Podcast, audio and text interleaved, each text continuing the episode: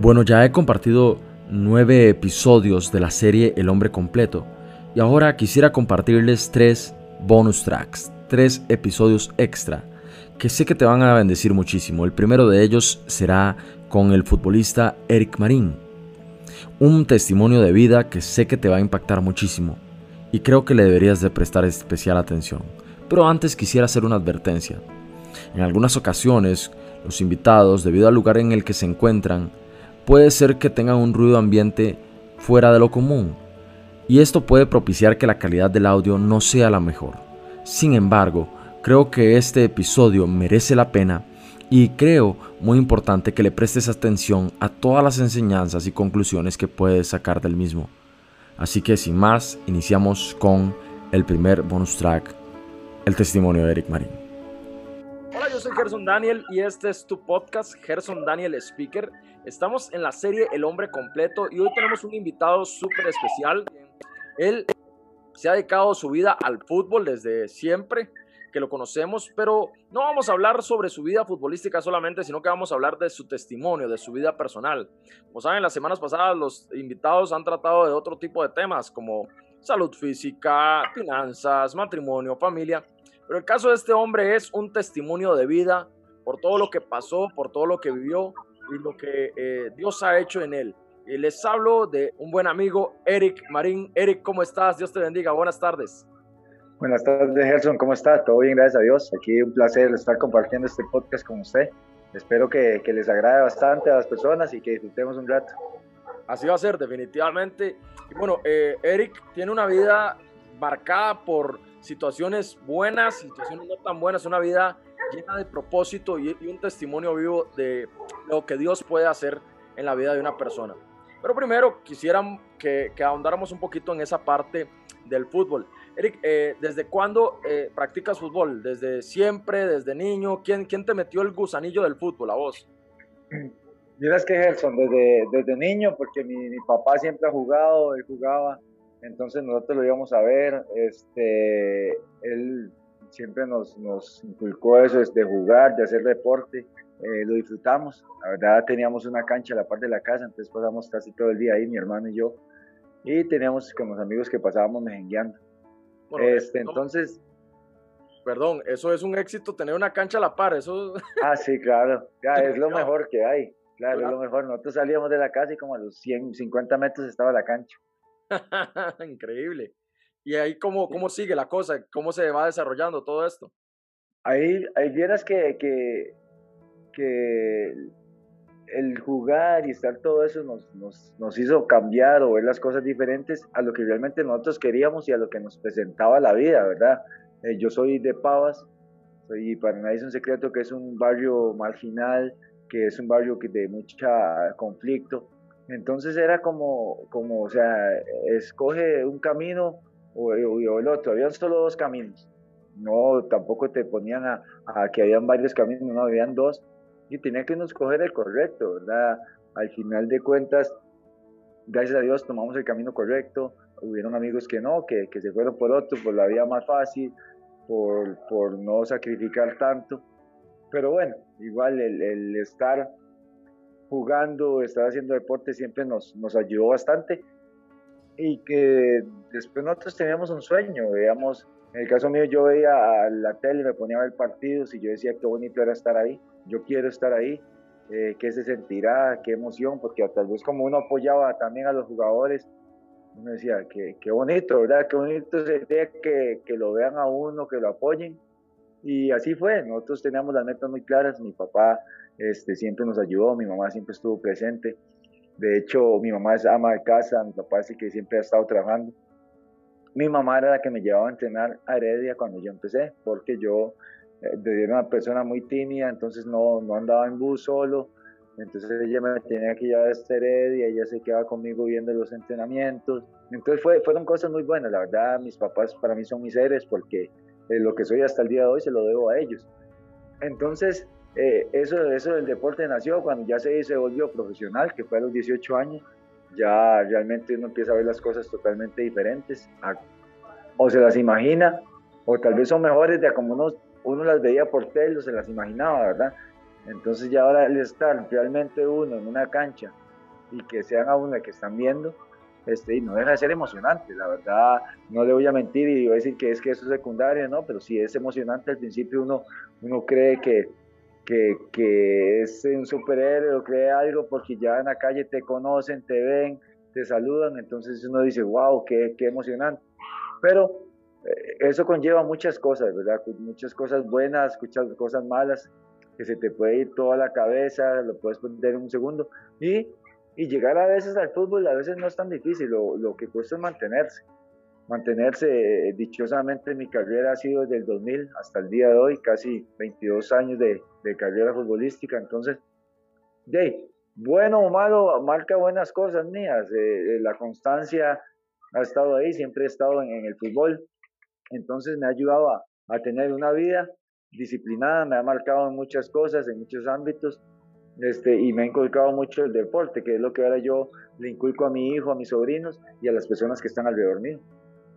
Impresionante todo eso que me cuentas, ver cómo viniste desde, desde abajo, desde un barrio conflictivo y ver hasta, hasta dónde llegaste, porque eh, mucha gente piensa que, a ver, que solo los, los que son de plata o los que tienen argollas o no sé, situaciones de esas son los que, los que pueden destacar en el fútbol y más bien historias como las, las tuyas, la de tu hermano, eh, son las que realmente eh, uno valora en esto, encontrar ese tipo de cosas. Ahora, te, me gustaría preguntarte, tu hermano es eh, Miguel Marín, es él. ¿cierto? Miguel, sí, ajá. Ese Miguel, es. Miguel, también practicaste fútbol con él, jugaste, ¿tuviste la oportunidad de jugar en algún equipo con él, los dos juntos? Sí, en, en segunda jugamos en Barrio México. Vale. En primera jugamos con Limón y con Guadalupe. Después ahora que estamos jugando otra vez con Acerrí juntos. Ah, ahora están practicando los dos con Acerrí. Yo, yo de Miguel recuerdo recientemente, creo que fue un golazo que se... Eh, él, fue el gol que le dio el, ascenso a Sporting, me parece, a Primera División. Es, que, es correcto, ese mismo el que le dio el ascenso a Sporting, donde está Sporting hoy, gracias a, gracias a él, lo puedo decir, la verdad me puedo llenar la boca de decir que gracias al gol que él hizo, porque yo no veía a ese equipo cómo le iban a hacer un gol, cómo le iba a ganar a Escasuseña. Él llegó, hizo una joya, un gol tremendo, la verdad. Este, pero no, y ahora lo quitaron del equipo, seguramente ya no les funcionó, entonces fue, la verdad para mí, yo lo veo y no lo veo como hermano, sino lo veo como jugador y siento que lo que le hicieron está mal. Pero bueno, a este, cada quien sabe qué hace, sabe sus cosas y su conciencia, cada quien la maneja. Sí, ahora, eh, yo, si la memoria no me falla, parece que no solo, que es como un asunto de hermanos, los dos le saben pegar muy bien a la pelota. ¿ah? Este, eso es sí, algo sí, como ahí, que, ahí. que, traen los dos. Yo, yo recuerdo muy buenos goles de tu parte también, este, a balón parado. Y, y, vaya, eh, es un asunto sanguíneo, Eric. Tiene que ser así porque los dos traen un fútbol y un feeling similar, ¿ah? Sí, sí, somos muy parecidos. Este, eh, Miguel sí es, Miguel sí es más, más preciso a la táctica fija. A mí me gusta, yo soy como más, o sea, trato de hacer igual, me entreno, pero siempre nosotros teníamos la cancha y nos íbamos a entrenar, nos íbamos a, a, a hacer tiros libres, nos llevamos a un tío, a un amigo que nos atajara y nosotros le dábamos, entonces entre él y yo nos hacíamos apuestas y, y, yo creo que ahí fue donde empezamos a mejorar, a perfeccionar todo, porque, porque no crea, todos los días hay que mejorar, hay que perfeccionar, porque no se puede llegar siempre a un partido y mira, le quedó un tiro libre y va a hacer el gol, no, yo creo que esto lleva su, su trabajo, este, pero bueno, gracias a Dios ahí se nos ha ido dando, se han ido dando los goles a táctica fija y enhorabuena, ¿verdad? Mira, la siguiente pregunta casi que yo podría eh, decir que, sé cuál podría ser tu respuesta, pero igual de todas formas te la voy a lanzar para ver si logro sacar algo. Eh, eh, has jugado en varios equipos, pero de toda esta etapa futbolística, ¿cuál ha sido tal vez el equipo donde más disfrutaste, donde, donde sentiste que fue tu me mejor y mayor performance como jugador? Vieras que en, en, en Heredia, yo cuando llegué a Heredia, yo estaba muy joven, y, y, era mi segundo equipo este, en primera edición y yo estaba rodeado, rodeado de muchos jugadores de experiencia como Jafet Soto, Mauricio Wright, Álvaro Mesén, este, Austin Berry.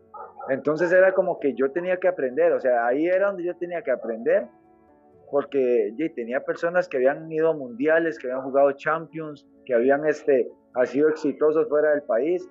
Entonces fue algo muy bueno, ¿por qué? Porque me comprometía a ser mejor, a ser mejor cada día, entrenarme al 100.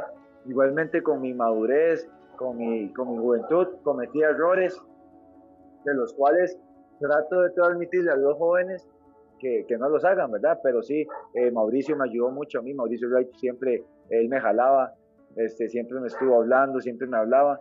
Entonces hasta el día de hoy, la verdad, eh, fue una bendición estar ahí ya con, con, personas con ese roce. Ya después de ahí pasé a Cartago, ya yo en Cartago me sentía con más confianza, había un grupo muy bueno, ya yo me sentía este, como una persona eh, que, que, ya empezaba a tener buena trayectoria, que ya había tenido bastante, que daba de qué hablar en los, en los partidos. Entonces ya me fui empezando a hacer un nombre, ya estaba haciendo las cosas bien y la verdad me sentí muy cómodo. En esos equipos me sentí muy cómodo, en el resto de los equipos también. De todos he aprendido, la verdad. Eh, me han dejado cosas muy, muy ricas. Y, y, como todo, ¿verdad? Hay equipos donde la verdad no me han dejado nada bueno.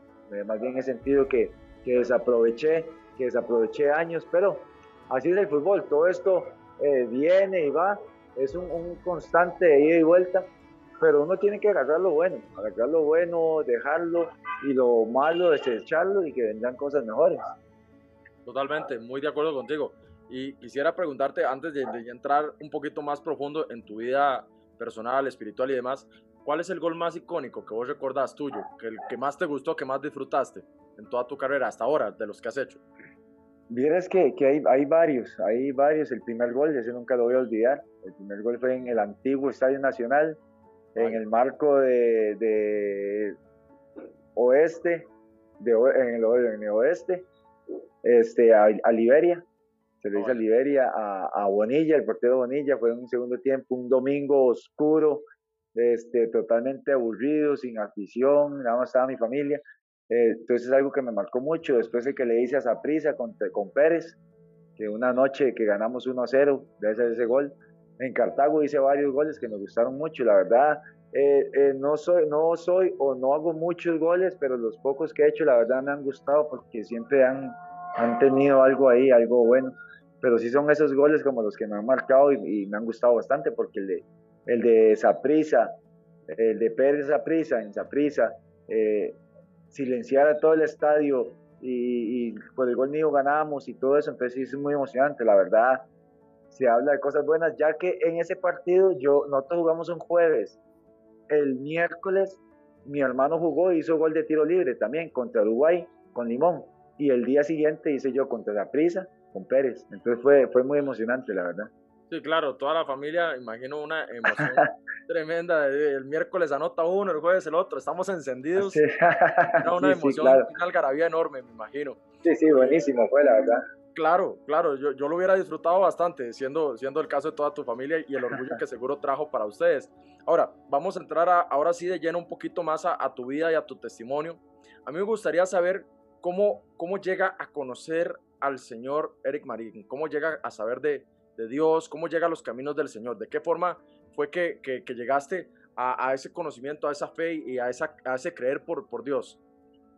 Vieres que desde muy pequeño eh, siempre me ha gustado, siempre he sido, he sido muy católico, siempre me ha gustado ir a misa, eh, ir a rezos, siempre me ha gustado como, como también aprender. No me gusta mucho debatir con las personas claro. porque yo sí respeto y no me gusta, digamos, ciertas cosas, pero, pero con el paso de los años he ido aprendiendo, he ido escuchando, he ido viendo lo que yo creo que sea bueno también trato de compartir con personas que me puedan llenar, que me puedan ayudar en la parte espiritual, porque, eh, o sea, el Dios es Dios, eh, aquí en la China, en todos lados es el mismo, pero tenemos que, hay personas que lo ven diferente y eso no pasa nada. Pero sí me gustaría, sí me gusta que, digamos, si yo sigo alguna religión, eh, ver, entenderla para mí, para mi satisfacción, para saber que estoy haciendo las cosas bien, porque sí, sí, tengo cosas muy claras que si, que si uno honra a, a su padre y a su madre, si uno eh, honra a las personas, si uno ayuda, las cosas no puede ser que me las devuelvan a mí, no puede ser que yo agarre todo eso, puede ser que mi hijo, yo creo en que mi hijo puede agarrar todo lo bueno y lo malo que yo haga. Entonces, yo trato siempre de hacer el bien, trato de, de, seguir los mandamientos lo más recto posible, siempre voy a tener mis deslices, siempre voy a tener mis tropiezos, trato de que no sean muy, muy fuertes, ¿verdad? De no dañar personas, pero siempre he ido, he ido viendo, yo este, años anteriores estuve en pastorales juveniles, estuvimos ayudando muchachos, estuve metido ahí, entonces sí, sí me llenó mucho, la verdad a mí el, el, el hablar eh, de cosas que me llenen a mí, que, que, que, me disfruten, que no sea un debate, sino más bien sea una charla que a usted lo llene y que usted diga, pucha, sí, mira, me fui aprendiendo algo, me fui este, creyendo más cosas, me dijeron algo que, que, pucha, voy a agarrar la Biblia y voy a leer a ver qué fue para entender bien. Entonces todo ese tipo de cosas sí son las que me gustan a mí, son las que me han hecho creer bastante en Dios. Yo creo mucho en Dios y sé que Él está en, con, con nosotros, que Él vive con nosotros y que en todo momento está. A veces lo que es que no entendemos qué es lo que Él quiere para nosotros, ¿verdad? Que es muy difícil, esa es la parte como más difícil de entender realmente qué es lo que quiere Dios para nosotros en esta vida, que ahí es donde vienen las, las, em, las dudas, las, las ¿qué hago? ¿Será cierto? Dios me abandonó, Dios no me abandonó, es que eh, cuida más al vecino, es que yo le pido y no me da, y, en cambio el, vecino tiene carro, tiene casa, tiene, y yo, entonces a veces también somos un poquillo como, como malagradecidos, ¿verdad? Porque sí tenemos realmente, pero queremos lo que tiene el vecino. Y lastimosamente no va a ser así, ¿verdad? Hay cosas que, que las personas trabajan por eso, luchan por eso y no luchan eh, una semana atrás, tienen años de luchar por las cosas, les salen. Y es igual, hay que, hay que, hay que honrar a Dios y hay que darle las gracias por todo. Con todo lo que, lo que se me vino a mí, eh, me hizo creer más, que mi fe aumentara más, que, creara, que, que yo crea y que me haga ciegamente a Dios y que sé que Él está presente en todo momento.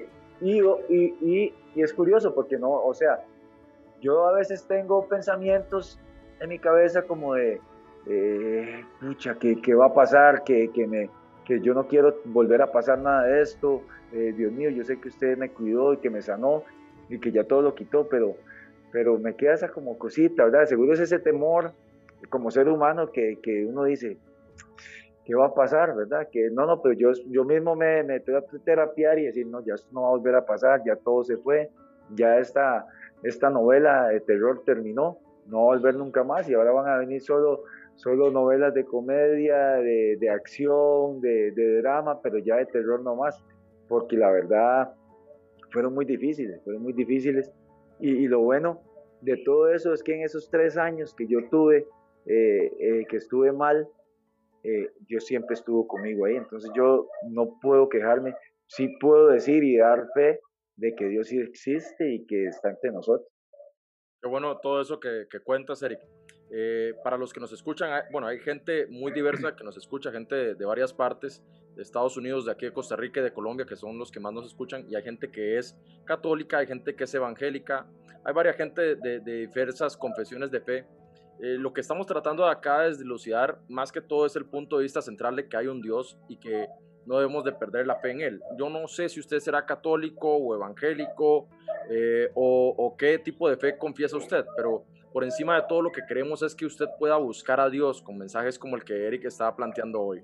Ahora, para plantear un poco más de lo que Eric sufrió, Eric sufrió lo que fue un cáncer eh, en distintas partes de, su cuerpo y tal vez usted mm, eh, no, lo dimensiona si usted no lo ha pasado por ahí, pero los que pasamos por ahí, ya sea que tuvimos un familiar, en mi caso yo tuve un papá que tuvo cáncer en el estómago y Eric también eh, lo sufrió ya, pero en carne propia directamente. Los que hemos pasado por ahí y hemos visto la mano de Dios operar y sanar de forma milagrosa, sabemos que, que, la situación del cáncer es una situación donde la muerte se presenta cara a cara, no es algo eh, normal ni medianamente sencillo, es algo tremendamente complejo y donde sientes que tu vida no está preparada para irte en ese momento y que, y que aquí si no, si no hace Dios algo, eh, no sabes qué más va a pasar. Entonces, para todos los que hemos pasado por ahí sabemos eh, la guerra tan grande que, que, se sufre y cómo Dios también puede operar milagros. Ahora, Eric, yo, a mí me gustaría que me puedas eh, contar cuándo te das cuenta por primera vez de que te aparece la enfermedad, dónde te apareció, cómo te apareció y cómo fue ese golpe anímico para vos, para tu familia en aquel momento. Este sí, El, eso apareció en el 2017, fue cáncer de testículo. Este, años atrás yo había sufrido una patada, un golpe en los testículos, me dejé, como todo buen hombre cabezón, ¿verdad? Que no me fui a cuidar, no me fui a revisar, me dejé, mi testículo creció tanto, casi como una bola de tenis. Y como no me dolía, yo decía que no era nada, que estaba todo bien, que seguramente sí, ya no me servía, pero que en algún momento de la vida me lo iba a quitar, cuando me molestaba. Y ese es uno de los problemas, que el cáncer no duele, el cáncer no da señales, no avisa que, usted lo tiene, porque es una enfermedad muy silenciosa, por eso es que es tan mortal, porque usted se siente normal, usted no siente nada en su cuerpo. Yo fui y me hice el ultrasonido, yo estaba jugando en Limón con mi hermano, fui al hospital, eh, porque ya en un momento sí me estaba molestando el testículo. Le hablé con el doctor del equipo que si me podían hacer un ultrasonido para ver qué era. Y así fue, efectivamente me lo hicieron. Eh, la doctora me estaba revisando, haciendo el ultrasonido, y ella dice que sí, que, que, tengo un seminoma, eh, pero yo no entendía de qué me estaba hablando. Y yo, todo bien. Cuando ella me da el resultado, pero es curioso porque ella empieza a hacerme en el testículo y de pronto te empieza a subir por el abdomen y me dice ese vuelta en la espalda. Y yo decía, qué raro, pero ¿por qué me tiene que revisar ahí si el, el golpe es en el testículo? Y ya me fui, le di el resultado al doctor y el doctor este, me dice, eh, Eric, ve el resultado, bájese el pantalón. Me lo bajo, él me ve y me dice, sí, ah, súbaselo, me lo subo, me siento así como estoy ahorita. Mi hermano estaba aquí atrás y me dice el doctor Eric, es que usted hay que operarlo porque tiene cáncer. Y yo dije, ¿cómo, doctor? Yo me fui así para atrás, mi hermano me puso la mano aquí. Y yo, ¿cómo, doctor? Cáncer. Sí, Eric, usted lo que tiene es cáncer de testículo. Y yo, de una vez, o sea, a mí se me vino, me estoy muerto, me morí, hasta aquí llegó toda mi vida. Tantos años de hacer deporte, tantos años de cuidarme, tantos años de, llevar una vida sana. ¿Para qué?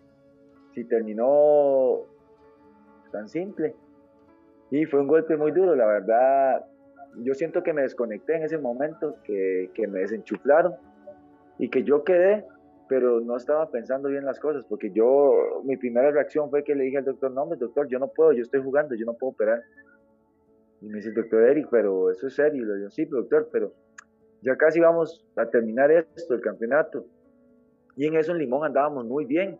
Mi hermano y yo andábamos muy bien, el equipo andaba muy bien, estábamos casi para el campeonato. Entonces yo dije, tanto tiempo de luchar por esto, por mi sueño de ser campeón, se me va a ir así de las manos porque estoy enfermo, porque no, no puede ser posible. Yo me fui, me dice el doctor, bueno, Eric, le voy a dar unos días para que lo piense. Yo salí del consultorio, iba con mi hermano caminando, pero yo iba, yo iba caminando, pero como ido, yo no estaba entendiendo qué era lo que estaba pasando, qué era lo que el doctor sí me había dicho, pero ese, ese impacto me desconectó. Entonces ya me topo el doctor del equipo y me dice, ¿qué pasó? no, me topo que dicen que tengo cáncer de testículo. Y le digo, doctor, pero yo quiero jugar, ¿qué, qué posibilidades hay de cómo ellos se pueden dar cuenta? Entonces el doctor fue donde la, la doctora que me hizo el ultrasonido me dice, vamos a ver si ella le puede hacer un TAC antes. Yo, genial, yo me senté en una banca y en eso venía el doctor con la doctora y me dice, hola Eric. Yo, yo, hola doctora, ¿cómo estás? ¿Cómo es eso que no se quiere operar? Y digo, no doctora, no es que no me quiero operar, no lo quiero hacer ya. Vea si, usted estaba esperando un milagro o, o un ángel, yo no soy de salir a hablar con mis pacientes. Pero si usted fuera mi esposo,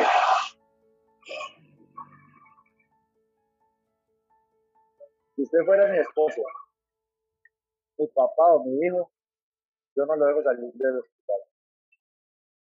Entonces ya ahí fue como que otra vez me, conectaron, me dijeron, pum, listo, y ya yo le dije, no, sí, está bien, me voy a operar. Me volví del doctor y le dije, doctor, si me voy a operar, y me dice, Eric, es la mejor decisión que usted pudo haber tomado eh, hoy mismo lo interno y mañana lo opero. Entonces todo fue rapidísimo. Yo, ok, está bien. Ya avisé en la casa, ya fue una, una noticia muy, muy dolorosa, la verdad. Eh, todo el mundo estaba impactado. Este, mi novia, le conté, ella se vino para Limón, estaba en San José trabajando, dejó todo, se vino para Limón a acompañarme, ahí estaba mi hermano y ella. el día que estuve internado.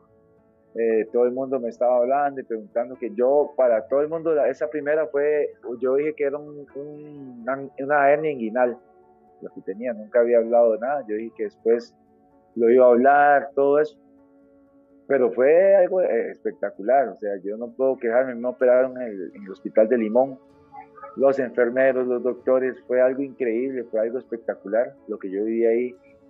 Este, el día que estuve internado estuve también nervioso por porque iba a pasar en la operación, porque lo tienen que anestesiar, porque, porque usted no sabe si va a regresar o no de la anestesia.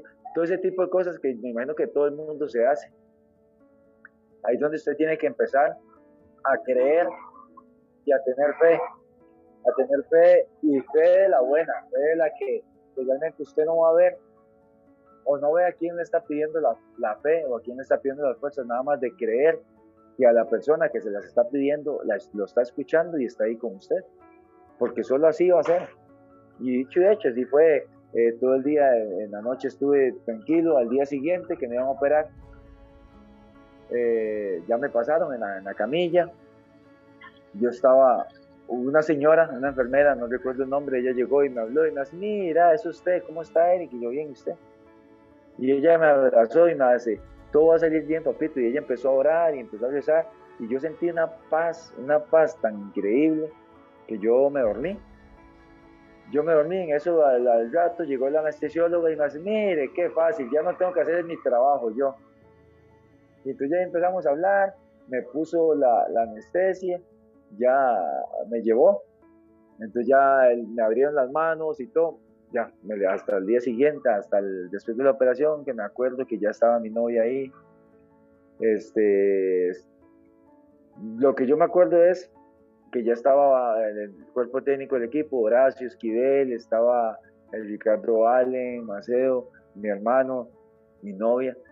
Pero yo ahí no fue cuando abrí los ojos, mi novia me cuenta que yo antes me desperté y le dije a ella que cómo estaba y que me levantara porque yo iba a caminar. Y ella me decía, Eric, pero es que usted no puede caminar todavía. Y yo digo, sí, claro, yo tengo que caminar porque yo tengo que jugar. Y dice ella que yo iba pegando por todas las paredes y que ya llegué a un punto donde ya me cansé, me acosté, ya después me acuerdo de todo eso. Pero fue así, o yo me acosté y yo entré a la operación sabiendo que yo iba a entrar y iba a volver a jugar lo más pronto posible y que iba a estar entonces motivado al 100 y que te iba a salir bien. El doctor dice que la operación fue un éxito, que sacó el tumor al 100%, que no se pasó nada y lo que se pasó fue una cochinadita, la verdad. Entonces que igual se iba a poner una quimio después como de prevención. Entonces todo bien, ya a los 15 días eh, yo estaba empezando a caminar, a los 22 días yo estaba corriendo y al mes ya estaba jugando otra vez.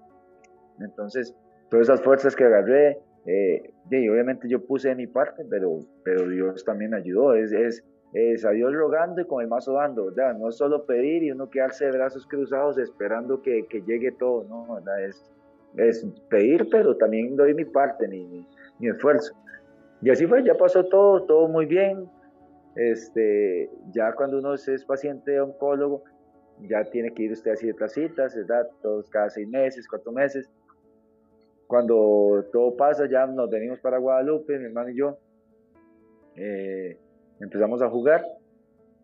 Eh, y ya tengo un examen de control, un TAC. Resulta que parece que aparecen unas manchas a nivel abdominal y que tienen que operarme de emergencia. Entonces lo que dicen es que hizo metástasis a nivel, a nivel abdominal y me salieron tres tumores en el abdomen. Entonces ya ahora sí venía todo todo totalmente, ya ahora sí era todo más fuerte, más rudo, porque el doctor ya explicaba que ya había que poner más quimio, más ciclos de quimio, ya eran, eran cuatro ciclos de quimio, ya era más, más tiempo, ya eran casi cuatro meses recibiendo quimio. Entonces ya era... El medicamento, ¿no? Sí, claro, ya, ya la quimio ya es más pesada, ya es más, más fuerte, porque ya son más horas. La primera vez fue, fue un día, un día y fue, fue seguida, fue bastantes horas, pero fue solo un día, ya fui para mi casa y todo bien. Esta segunda, yo tenía que estar internado una semana, porque además de eso tenía insuficiencia renal, entonces con toda la quimio, el que iba a, golpearse más era el riñón, entonces tenía que estar conectado con suero las 24 horas del día y empecé a ponerme la, la quimio. Entonces fue, fue difícil, la primera semana fueron, yo recibía 45 horas por semana de quimio, eran 5 horas seguidas en 5 días y ya usted empezaba a sentir cambios en su cuerpo terribles. Yo, gracias a Dios, yo tenía visitas las 24 horas, eh, podían traerme los alimentos de la casa, entonces mi mamá me traía el almuerzo siempre. Este, me llegaban a visitar un montón de gente, llegaba mi novia, se quedaba ahí conmigo hasta tarde, que fue la que siempre estuvo ahí, nueve de la noche se iba, pasaditas. Entonces, yo tenía acceso a muchas personas. Entonces, sí me sentía mal, pero no me sentía solo. A mí lo que no me gusta es la soledad. Eso no me, no me, no me gusta, no me hace sentirme bien. Entonces son cosas que, que con el tiempo, digo, yo no, no puedo. Y iba pasando. Entonces, la primera semana pasó todo bien. En lo que cabe, todo bien. Yo dije, ok.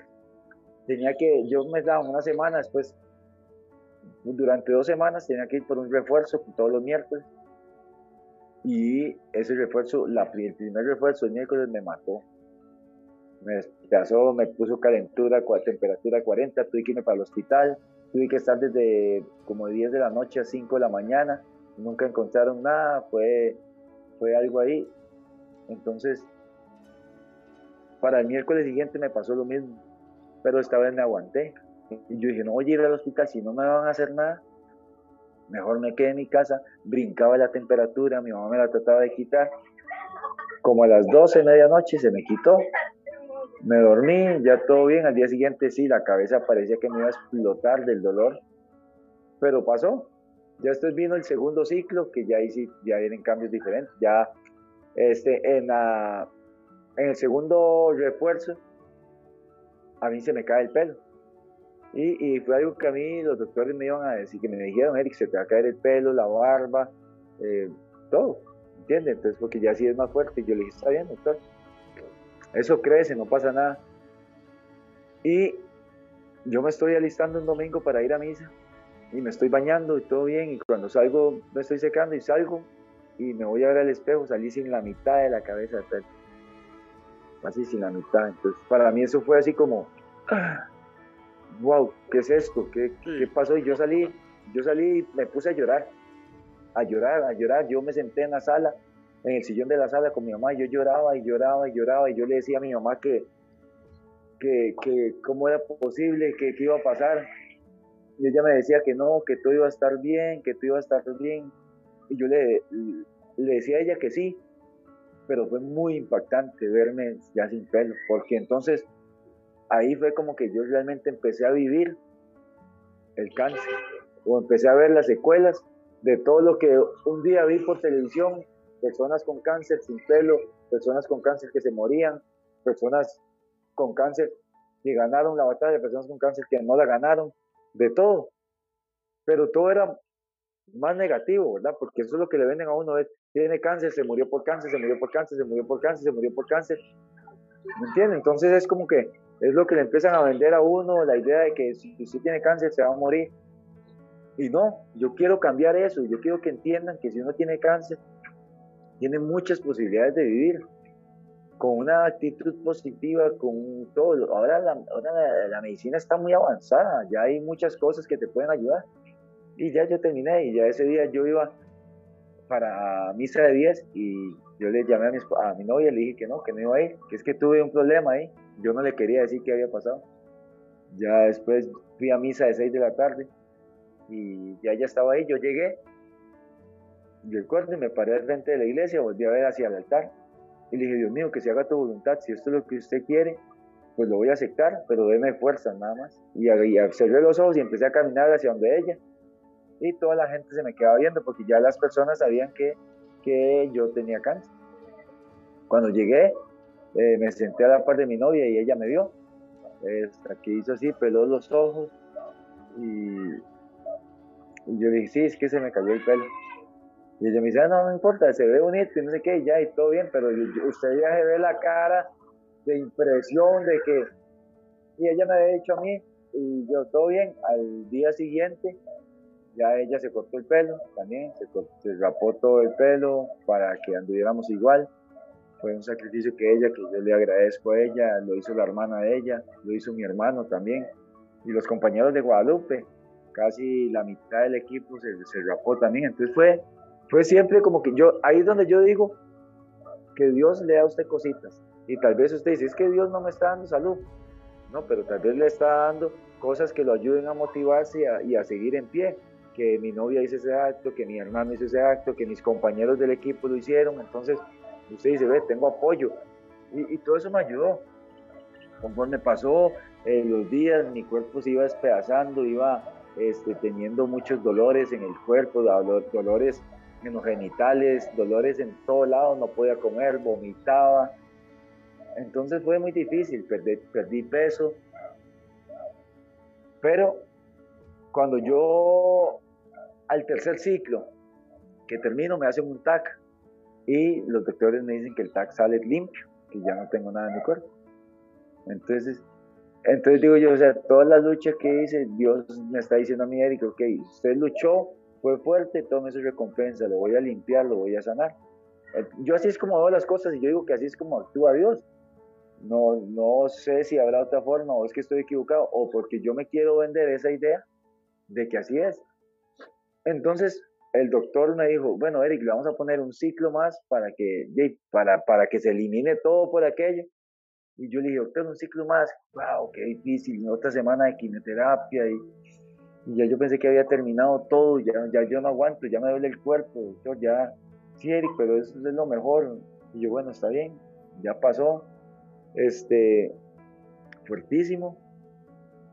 El, el, todo eso conllevaba muchas cosas que cuando yo tuve que contarle a mi hijo que yo tenía cáncer, que yo tenía una enfermedad muy fuerte, él apenas tenía 10 años, él estaba en la escuela, entonces era como decirle al hijo que el papá se estaba muriendo, que el papá estaba entre la vida y la muerte, y decirle a un niño de 10 años, donde él tiene que estar ahorita concentrado en, en su escuela, en, jugar con sus amigos, en hacer cosillas, de una le cambia el chip a que, a que madure, a que entienda que el papá puede ser que lo llamen y le diga que el papá se murió.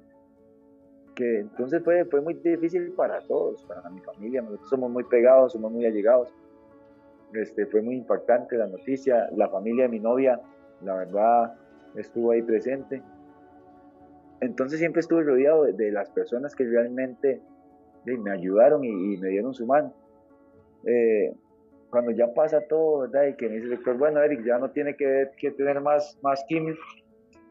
A mí, yo terminé un domingo la quimio. El martes, miércoles, por ahí, me presenté al equipo, que eso estaba en Guadalupe.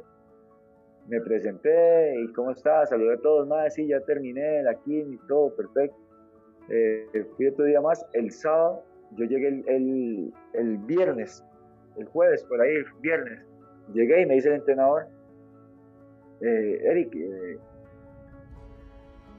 va a entrenar para que esté el domingo, el domingo en la banca. Yo me puse a entrenar el sábado, recién saliendo de la quimio, me puse a entrenar el sábado.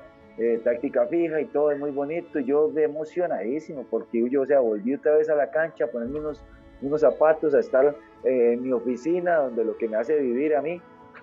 Y el domingo, de estar ahí en un partido, un partido contra la liga, estadio lleno, de qué bonito, ¿verdad? Y así fue, estadio lleno, todo el mundo, todo el estadio se levantó, coreaban mi nombre, eh, me aplaudían, entonces se me salieron las lágrimas de la felicidad, de la emoción, de saber que yo pude superar, de que, de que me estuvieron apoyando. Y después de que al final pude jugar siete minutos, fueron siete minutos increíbles. Fueron los últimos siete minutos que he jugado en primera edición, que fue contra la liga. Entonces, de ahí como que Dios me dio recompensas otra vez por todo el sacrificio, por todo. Y ya pasó todo eso, todo muy bien. Ya después se vino el torneo siguiente. Ya, este, viene todo eso, pasan problemas físicos tengo problemas en mi equipo, eh, ya no quieren que yo siga con el equipo porque tengo cáncer, porque estoy enfermo y un montón de cosas que, que la verdad hasta no viene ni al caso de decir todo lo malo que me hicieron, pero bueno, como le dije al principio, todo tiene sus vueltas, las vueltas que da la vida, a quien se la queden se los cobran. Y viene la noticia de que eh, me hacen un TAC y parece que el cáncer volvió a salir. Que venía con más fuerza porque luchó contra la quimio y se vio que venía con más fuerza. Entonces fue como, o, sea, como otra vez viene con más fuerza, volvió a salir. que o sea, ¿qué pasó, doctor? Si pusimos un ciclo más, sí, no, el cáncer fue, fue muy difícil y, yo, y yo fue, ahí sí como que ya dije yo, no, ahora qué pasa, ahora sí ya, Dios mío, ahora qué va a pasar. Ya entonces ahí donde viene y que me, que me dice que me van a, a mandar al hospital México a hacer un tratamiento que solo aquí lo hacen, que es muy efectivo y que es trasplante, se llama trasplante de células madres, autotrasplante. Entonces yo dije que estaba bien, que me dieran la cita, ya me vi con el doctor el Calderón, me revisó, me, explicó el procedimiento, qué podía hacer, qué iba a hacer, sus pros y sus contras. Eric, este tratamiento usted lo puede sanar, pero también lo puede matar, porque es muy fuerte, porque implica esto, porque usted va a estar aislado, va a estar sin defensas, va a estar sin nada. Está bien, doctor, no puedo hacer nada. Estuve casi seis meses, cinco meses internado. Al principio, eh, este es el proceso más fuerte, es el más fuerte de los tres porque este sí fue una lucha, la verdad, muy interna, fue una lucha entre la vida y la muerte, fue una lucha donde yo hablaba con Dios, donde pensaba a veces que si era que ya me estaba abandonando, donde quería bajar los brazos, pero no lo hacía donde yo digo que agarré mucho valor, que me comporté como un verdadero eh, guerrero, lo puedo decir, como, como un luchador. Y yo dije, no, yo voy a salir de esto porque voy a salir de esto, tengo que salir de esto. Y si fue así, ese, ese, ese tratamiento consiste en que sacan todas las células de mi cuerpo, casi 10 millones de células, dice. Eso tenían que dividirlo entre tres, porque a mí me iban a hacer tres trasplantes de células madres y era autotrasplante. Entonces yo estuve, estuve internado, me pusieron quimio, una quimio leve, dicen ellos, que fue para, para bajarme las plaquetas, pero para subir las células madres, para cultivar más. Después de que estuve como una semana con quimio, me pasaron a la, a la unidad, donde es este, la, la, donde me iban a hacer todo. Ahí estuve dos días donde me recolectaron en dos días lo pude hacer. De ahí me dieron como dos días para irme para la casa, como para agarrar valor, para llenarme de energía, para venir a lo que, a lo que se venía. Y ahí sí fue un tratamiento más duro, porque ya era, ya esta vez yo recibía 72 horas de quimio en tres días, eran tres días seguidos. Eran de viernes a lunes, entonces ya era muy fuerte, ya yo tenía que estar en un cuarto aislado, en un cuarto frío, frío, frío, solo. Al principio llegué y había un señor que lastimosamente, en paz descanse, no pudo ganar el tratamiento, la lucha, y, murió. Después de ello quedé casi que los cuatro meses solo, en un cuarto frío, donde nada más tenía el televisor, donde nada más podía usar el teléfono para hablar con las personas cuando podía, cuando no podía no, porque eso me trasplantaba, me, la quimio me la ponían lunes, eh, viernes, viernes, sábado, domingo, lunes. El lunes me dejaban descansar, el martes me trasplantaban. Ya me devolvían otra vez las células madres a mi cuerpo para que empezaran a hacer el trabajo y empezara mi cuerpo otra vez a levantar. Porque ahí lo que hicieron fue como resetear mi cuerpo, mi sistema inmunológico, dejármelo en cero, borrar todo eh, yo no tenía plaquetas, no tenía defensa, la hemoglobina estaba por el suelo, todo, todo, todo, todo, estaba como un niño recién nacido. Y entonces pues éramos, por eso no podía tener nada de personas a la par. Yo nada más tenía una hora de visitas, una hora de visitas al día. Y, y esa hora se me iba volando porque yo decía, una hora nada más. Y en eso llegaba mi novia y eran como cinco minutos de protocolo para lavarse las manos, para, para todo. Entonces y tenía que aprovecharla. Gracias a Dios, los enfermeros que nos son muy buenas personas, los doctores también. eh, ya pasó, a ellos, la doctora me decía, como al sexto día le va a dar temperatura a usted. Yo decía, ¿por qué? A mí no me va a dar.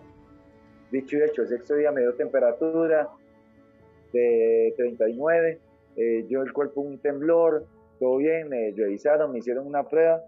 Eh, sí, Eric, él, tiene una bacteria, se mete por el catéter, el catéter era una, como una aguja que le metían por el cuello, le hacían una, lo rajaban, le metían una aguja como de este tamaño tal vez, aquí, y de ahí tenía como unas cuatro salidas para ponerme la quimio, plaquetas, sangre, el suero, todo lo que fuera a ocupar.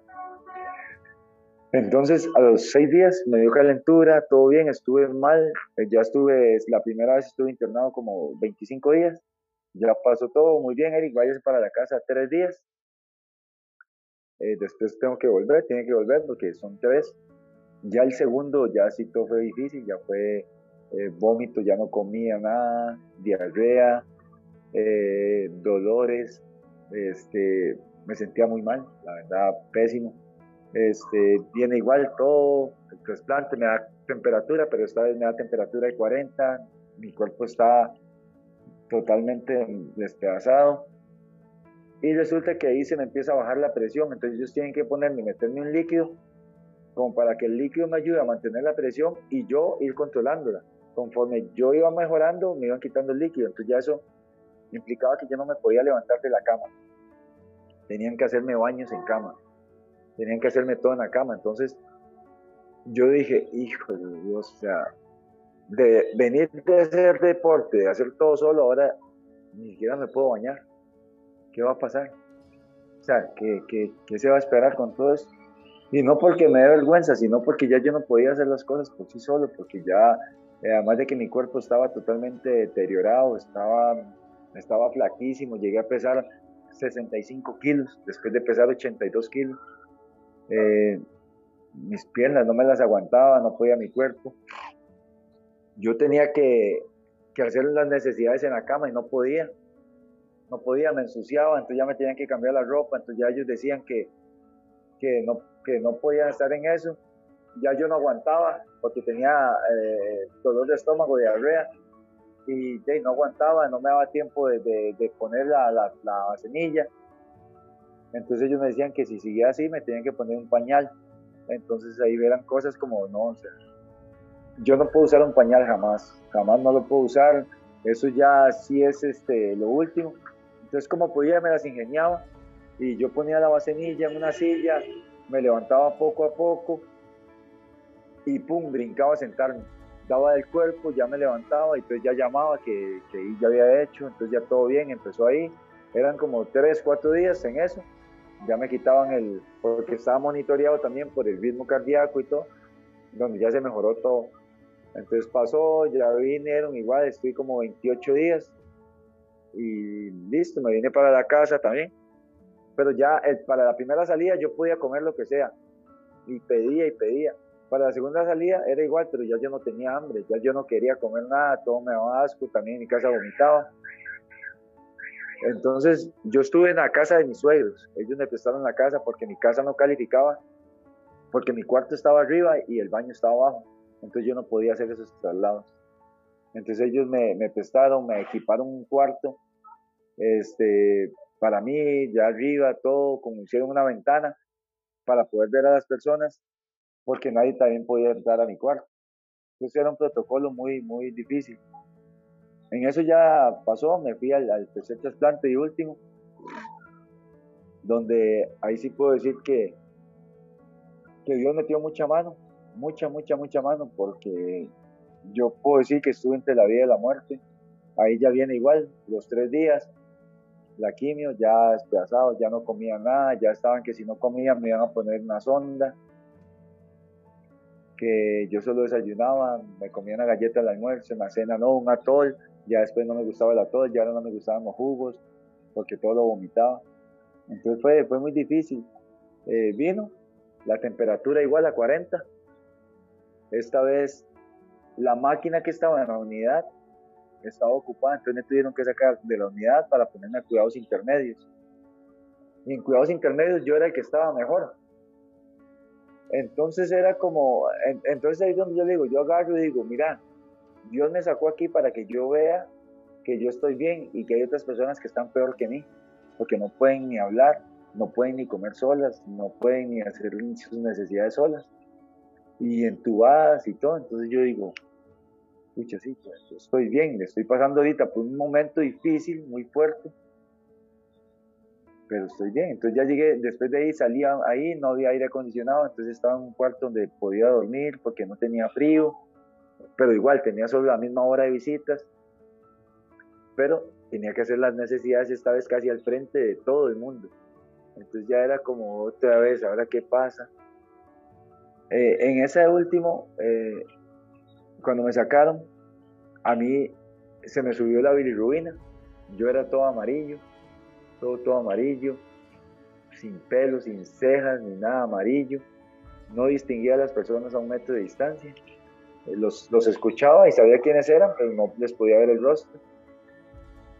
Este, el cuerpo se me llenó de líquido, llegué a pesar 88 kilos de puro líquido. Eh, mi pierna era como la de un elefante. Y resulta que un día me levanté con una manguera puesta de oxígeno. Y yo me levanto en la mañana y le digo a la enfermera que qué pasó, que, que por qué tengo esto, que qué estaba pasando. Y ella me dice, es que usted no estaba respirando bien en la madrugada. Entonces yo resumo y digo, o sea, yo me daba cuenta ahí cuando usted en, está en un hospital, usted se da cuenta cuando van a revisar al, compañero porque encienden todas las luces, porque alguien se está quejando. Yo no me di absolutamente cuenta de nada, de que ellos me cambiaron, de que ellos me pusieron las mangueras, que ellos me hicieron todo. Lo que yo digo es que yo tuve que haber estado casi muerto o muerto y que el Señor me dijo a la mitad del puente, Eric, no, todavía no es un momento, devuélvase porque yo ocupo que usted esté allá para algo. Y así tuvo que haber sido, porque después de ahí yo no encuentro explicación de, por qué yo no me di cuenta de todo lo que me hicieron, de por qué no, no me di cuenta cuando este, me estaban poniendo las mangueras, cuando tal vez me estaban hasta pegando o despertando o, ¿no qué? Entonces fue muy difícil, la verdad. Yo me sentí muy mal, yo me sentía despedazado, mi cuerpo. Y, el ver, ver así, yo leí la noticia en la casa. Mi mamá me llegó a ver un día y eso fue algo muy impresionante para ella. A ella le tuvieron que poner psicólogo, a mi papá también, por, por cómo me veían. Y ellos juraban que yo me iba a morir por cómo estaba. Este, yo le pedía mucho a Dios que me ayudara, que, que yo tenía, que estaba cansado, que no iba a bajar los brazos, pero que sí estaba cansado y que necesitaba que me ayudara porque yo solo no iba a poder. Yo solo no iba a poder. A mí para eso ahí llegaba mi hijo a verme, él me daba un permiso para llegar los sábados. Y para mí eso era una motivación, pero también era una angustia porque él llegaba a verme y cuando llegaba llegaba hora de almuerzo. Él me daba comida y yo tenía que vomitarla. Entonces era como, como que él viera al papá casi muriéndose, que estaba vomitando y que no va a, salir de ahí. Él tenía que ver y entender que el papá estaba luchando contra la vida y la muerte a un chiquito de 12 años, de hacerle entender de que el papá se estaba jugando la vida. Y yo lo que le decía a él era que yo iba a luchar y que yo estaba bien y que yo lo, y yo lo abrazaba, porque ahí no se podía ni tocar. Y yo le decía, adiós, yo sé que él a mí no me va a traer nada malo y nada más me va a traer energía. Yo ocupaba abrazarlo, yo lo abrazaba la abuelita de él lo llevaba, que la verdad eh, le agradezco eternamente toda mi vida Doña Maye por lo que hizo, por llevarlo, por estar ahí. Y, y eran cosas así que a mí me motivaban, pero también ya cuando él se iba, yo lloraba, me quedaba llorando, sufriendo porque se iba, porque no sé si era la última vez que lo iba a ver, porque qué impresión se va a llevar él si vio al papá vomitando, ¿qué, iba a pensar? Entonces todo ese tipo de cosas. Cuando ya en la última estoy yo, estoy mal, llega la doctora y yo empiezo a hablar con ella y doctora, ¿cómo está? Y empezamos a hablar y yo empiezo a molestarla y decirle que por culpa de ella es que me da temperatura a mí, que por eso me sacan. Y ella me dice, bueno, ya no, yo lo que vine fue a contarle algo. Y entonces me decía, ya, es que era el, el TAC que le hicimos, eh, ya lo revisamos y está totalmente limpio. Ya usted no tiene ninguna mancha en su, su, abdomen, en su cuerpo. Entonces yo me puse a llorar, lloraba, lloraba y lloraba y, y la doctora me decía, sí, llore, Eric, llore, llore, ya nosotros lloramos, ya. Entonces yo decía, una vez más me decía Dios, usted sufrió, usted luchó, pero ya ahora sí lo voy a limpiar y esta vez es de, por vida, ya yo no voy a tener la enfermedad nunca más en mi vida, declarado en el nombre de Dios que ya mi cuerpo está sano. Yo lloraba, entonces yo eh, de la felicidad, yo le dije a la doctora que estaba bien, que gracias, que se lo agradecía, que, que todo muy contento. Y ahí fue donde empecé a darle la noticia a mi familia, donde ya todo, todo empezó, donde igualmente ya tuve que estar todavía varios días internado, pero ya después este, de ahí salí, ya igual tuve que estar en, la casa de mis suegros este, por casi 56 días, aislado todavía. Y ahí sí fueron cambiando las cosas, y ahí fue, fue pasando, pero sí fue un, un, un tratamiento muy difícil, la verdad, fue, fue muy, muy, muy difícil, me hizo, me hizo ver las cosas o la vida de una manera diferente, de una vida donde, donde tal vez todos tenemos que verla, yo sí trato de, de entender. O yo a veces les digo a ellos, yo cuento mi historia no, no para ego o no para decir qué más más carga, sino para que las personas entiendan de que uno sí puede salir adelante teniendo cáncer, que uno sí puede luchar y que, y que hay una vida más allá, porque a veces el doctor me dice que las personas no se mueren por la enfermedad, sino se mueren de depresión. Y es así, yo digo que es un, es un 90% de buena actitud y un 10% del de, de tratamiento. Porque a usted le pueden dar el mejor tratamiento, pero si usted tiene una pésima, una pésima actitud y cree que se va a morir, pues así va a ser. Y esto me enseñó mucho, me enseñó a ser más fuerte, a, luchar, a tener mis, mis, metas o mis sueños claros, que iba a volver a una cancha. Ahorita estoy jugando otra vez en segunda con Acerrí, agradecido con, con Mauricio, que ahora es mi entrenador, con la gente de, de por aceptarme, porque, porque creen que puedo, que puedo ayudar, que puedo hacer algo. Y ahí vamos, ahora, ahora después de dos años de, de que teníamos que jugar, de cuidarme, y fue, fue bonito, fue vacilón, porque cuando yo salía, que ya me dijeron del hospital, Eric, ya puedo empezar a salir a la calle moderadamente, se vino la pandemia. Entonces fue como, y ahora, pandemia, ahora. Puede salir, pero no puede salir. Sí, entonces era más, Ajá, sí, ahora era como más miedo, era como, ¿qué va a pasar? ¿Qué, qué? Entonces sí fue muy difícil, pero me daba risa a la vez cuando la gente decía como a los tres días de, aislamiento o de encierro, ya no soporto, ya no puedo más estar aquí en la casa.